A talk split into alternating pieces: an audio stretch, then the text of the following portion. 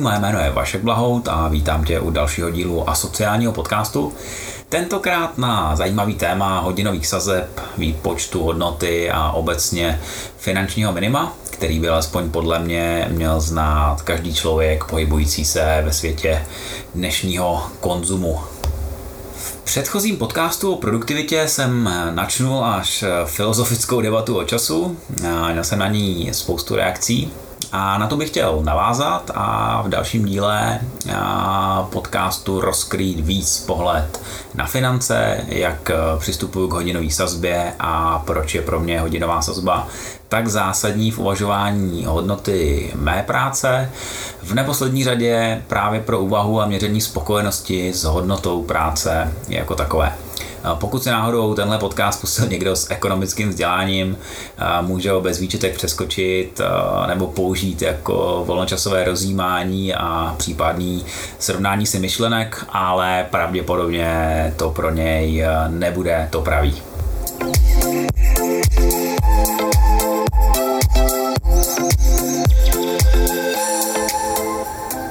No, já se v tomhle podcastu nebudu bavit úplně o fyzikální definici času, respektive době, protože v rámci té hodinové sazby se spíš bavíme o době, teda času stráveným s nějakým výkonem. Ale spíš o tom, jak vnímat nastavení ceny v kontextu toho finančního kolotoče, na kterém každou pracovní minutu jezdíme. Často to je pořádná jízda a některé z nás to občas i slušně nakope. V podcastu budu dál mluvit o tom, na co nezapomínat, jak si nastavit ideální hodinovou sazbu, že neexistuje jenom hodinová sazba, ale že právě pomocí hodinové sazby se dokážeme dopátrat k nějaké obecně důležité hodnotě pro náš život. No, já sice nejsem ekonom, ale základní orientaci ve financích by měl mít určitě každý, takže v rámci ekonomiky práce nebudu mluvit příliš vědecky, ale spíš prakticky. A ať už jste zaměstnanec, student nebo freelancer jako já, musíte mít základní povědomí o tom, jak v tom našem kolotoči přežít, jak se po cestě nepozvracet po první jízdě a jak si zbytečně nezamotat hlavu nebo život a budoucnost. Začněme úplně od začátku. Výdaje, teda to, za co platím. Pokud si rozdělím své výdaje do menších celků, s nás pochopím, na jaký celkový číslo se dostanu. Pro jednoduchost si teda řekněme, že měsíčně mám výdaj s bydlením, dopravou, stravováním, službami spojenými s běžným životem, ať už je to péče o sebe, služby typu telefon a další, platby sociálního a zdravotního pojištění, tvorbou finančních rezerv, to u nás třeba tolik lidí neřeší, a daně a další. Já určitě na něco zapomenu, ale nechci se bavit jenom o definici položek, protože ty má každý trochu jiný podle potřeb a životní úrovně, na který se aktuálně pohybuje, ale spíš o tom, jak kontrolovat finance kolem sebe. Výdajové paušály jsem úplně tahat nebudu, ale chápu, že pro někoho můžou být v úvaze téhle rovnice taky zásadní. No, pojďme se teď bavit o životní úrovni. Ta se mění v čase, navíc ji má každý úplně jinou, každý z nás má jiný preference a podle toho budou vypadat i výdaje. Životní úroveň se mění s vlastním růstem i časem. Někdo si drží stabilně jednu, někdo roste a stále nemá dost, až ho životní úroveň úplně finančně vyždíme. Jak se teda zachovat stabilní životní úroveň? Já věřím tomu, že když budete s výdaji pracovat s rozumem a budete si tvořit rezervy, zvládnete to i na úkor případných výkyvů systému, ve kterým tu společně žijeme. Pokud si budete tvořit rezervy, třeba i v jiný měně, nebo budete investovat do komodit typu zlato, zvládnete i možnou devaluaci měny. Ta se děje sice primárně při nějakých ekonomických reformách, ale nemusíme chodit zase tak daleko, aby si každý představil, že to nastat může. Ostatně na Slovensku při přechodu na euro to nastalo a u nás při rozpadu Československa jsme se s tím taky setkali. To už ale zabíhám do příliš velkých ekonomických detailů a od toho tu úplně nejsem. Nicméně věřím, že o rizicích spojených s devaluací měny je každý aspoň trochu srozuměný, protože to riziko tu reálně existuje. No, jak být pojištěný proti devaluaci jsem taky zmínil, prostě mít nějakou rezervu, ideálně nezávislou na měně, v nějaký nezávislý komoditě nebo případně třeba nemovitostech. Ty prostě zůstávají furt nemovitostí a při ekonomické reformě tak máte větší jistotu, že nebudete spát třeba ve stanu. Když se budu bavit o síle měny, tak už do té ekonomie trošku zachází. Ale je potřeba si uvědomit, že i ta naše měna má určitou váhu proti jiným, a protože nepoužíváme evropskou měnu, může to pro nás být důležitý. A nebo taky nemusí. Stejně tak, kdyby jsme euro měli, neznamená to, že máme vyhráno. Naopak, stačí se podívat na Slovensko nebo cestovat po Evropě. Se stejným počtem eur totiž budete žít jinak v Německu, Slovensku nebo Portugalsku. A proto je síla měny důležitá. Je to spojená nádoba s cenou služeb v dané zemi. Ale já chci mluvit hlavně o tom, že pokud nakupujete služby i mimo naše končiny, tak se síla koruny prostě projeví i v běžných nákupech typu elektronika, předplatný, protože věci, které se k nám importují, jsou tímhle faktorem ovlivňovaný. A já věřím, že je to nad slunce jasný, ale bedlivě pozorujte i vývoj naší měny ve vztahu k výdajům.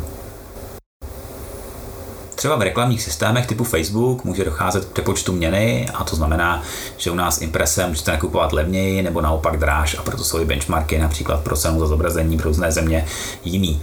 To mimo jiný může ovlivňovat i síla naší měny, prostě kurzové změny. Možná je to moc složitý filozofický uvažování, ale je to tak. Pojďme se teda bavit ale o tom tématu hodnoty mé práce. Teď jsme se prokousali nějakým teoretickým základem a pojďme na skladbu hodinové sazby jako takový. Ještě předtím ale musím nakousnout jedno téma, a to, že svoji práci můžete vykazovat nejenom hodinovou sazbou, ale třeba nějakým paušálem, do kterého shrnete služby, nebo úkolem, za který dostanete zaplaceno. Tím úkolem může mít pro příklad retuš jedné fotografie nebo v továrně smontování nějakého určitého výrobku. Jak u paušálu nebo prostě výplaty toho úkolu se ale nejlépe budete orientovat pomocí hodinové sazby. Alespoň podle mě. Čas, respektive doba, po kterou pracujete, je totiž faktor, který zůstává.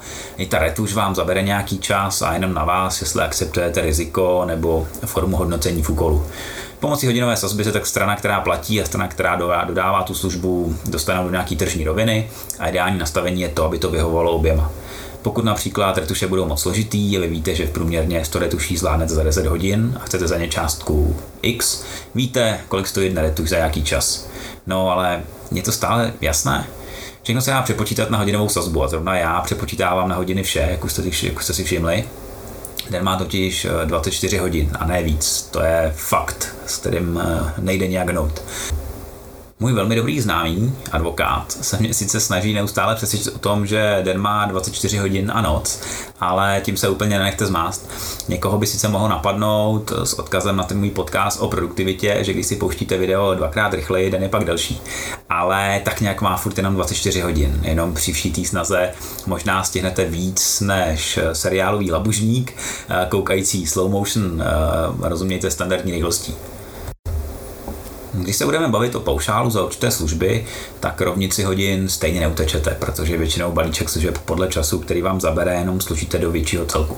Můžeme si rovnici zjednodušit na součet výdajů Fondu pro osobní život na utrácení, a pokud rovnici budeme na nule, jsme v podstatě v pohodě. Takže pokud chodíte do zaměstnání na 40 hodin týdně a měsíčně napracujete nějakých 160 hodin při 4 pracovních týdnech, víte, jaká je vaše hodinová sazba velmi, velmi jednoduše. Protože služby většinou jsme schopni taky rozpoložkovat na měsíční výdaj, tak se snadno dopočítáme toho, jestli nám to vyjde nebo nevyjde. Když nám zbývá, tvoříme si rezervy a buď zvyšujeme životní úroveň tím, že si dopřáváme, rozumějte, kupujeme blbosti, respektive zbytečnosti, které v životě nejsou základní potřebou, ale nějakým nadstandardem. No a jak se z toho teď teda vymotat a nezbláznit? Sečtu si výdaje, vím, kolik musím měsíčně vydělat, vím, že pokud mám plat 10 000 Kč a výdaje do 10 000 Kč, že snad přežiju v tomto finančním kolotoči a nebude za mě bezdomovec. Hodinovou sazbu může mít jinou student, kterému finančně pomáhají rodiče, ať už příspěvkem nebo tím, že žije částečně u rodičů nebo mu třeba vaří. Tím se v rámci tržní ceny dokáže někdo snadno dostat pod cenu, kterou máme nastavenou pro běžný život. Student přitom může ale odevzdat stejně profesionální práci jako odborník, tomu ale do rovnice vstupují další výdaje, třeba rodina, životní úroveň a další.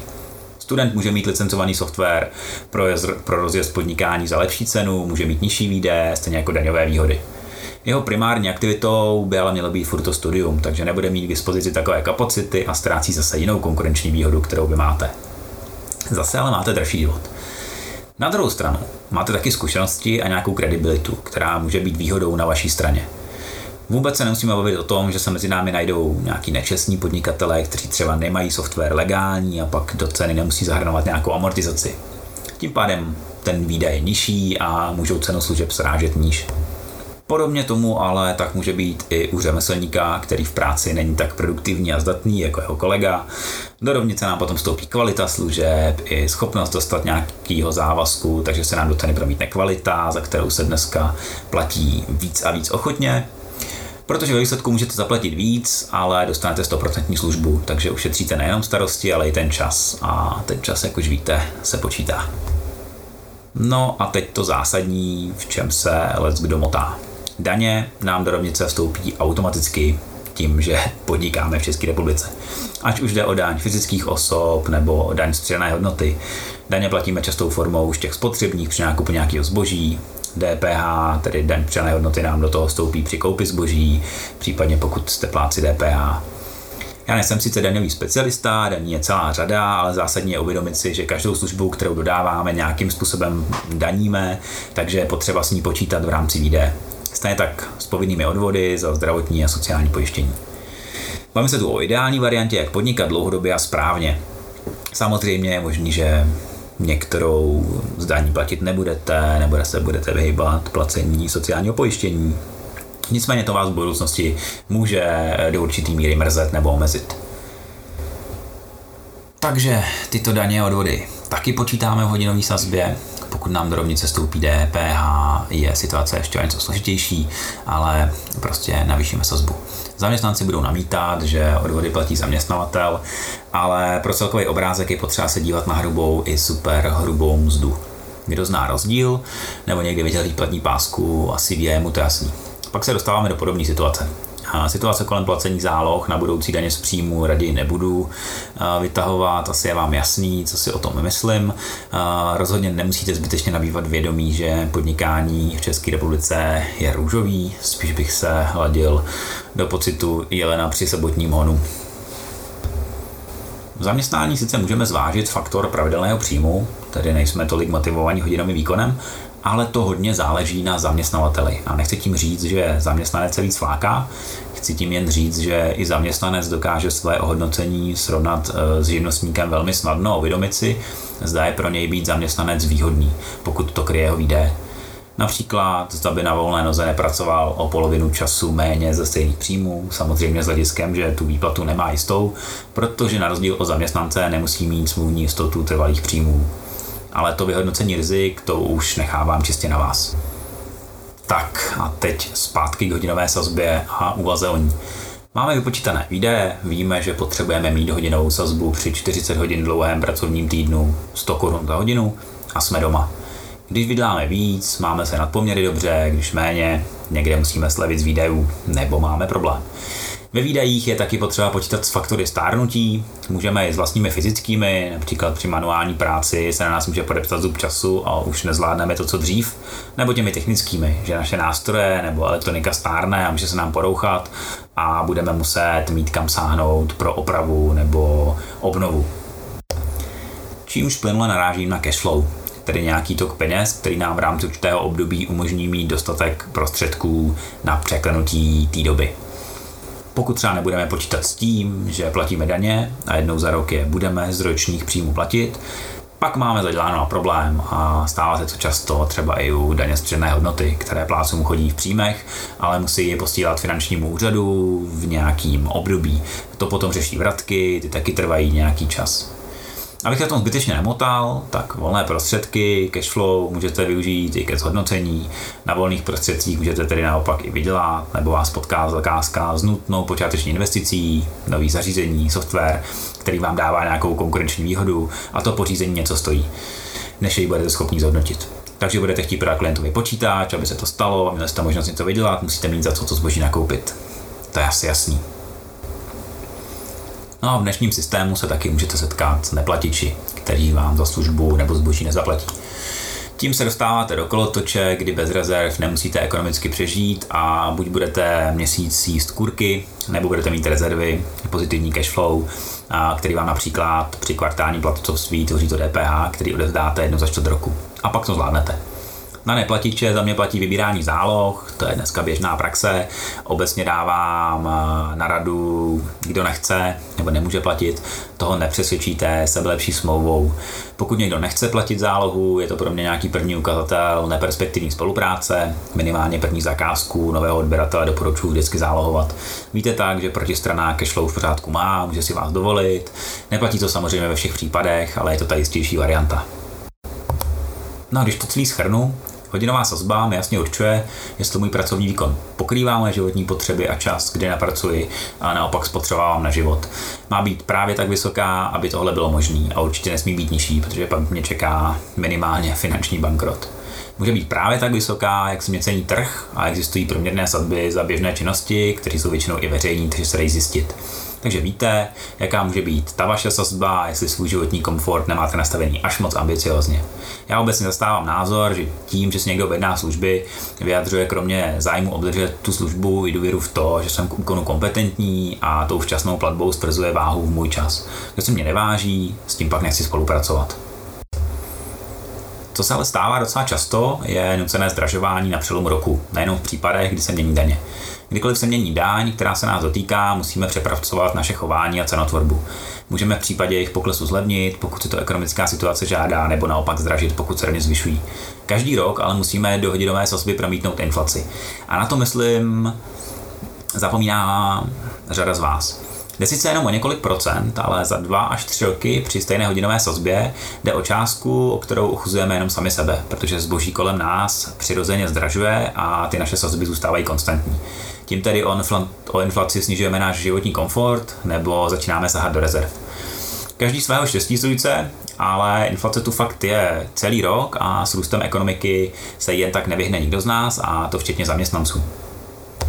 Naštěstí platí, že při ekonomickém růstu roste i průměrná mzda, takže i vy freelanceři a podnikatelé byste měli inflaci promítnout do cen, jinak budete muset pracovat víc nebo naopak utrácet méně.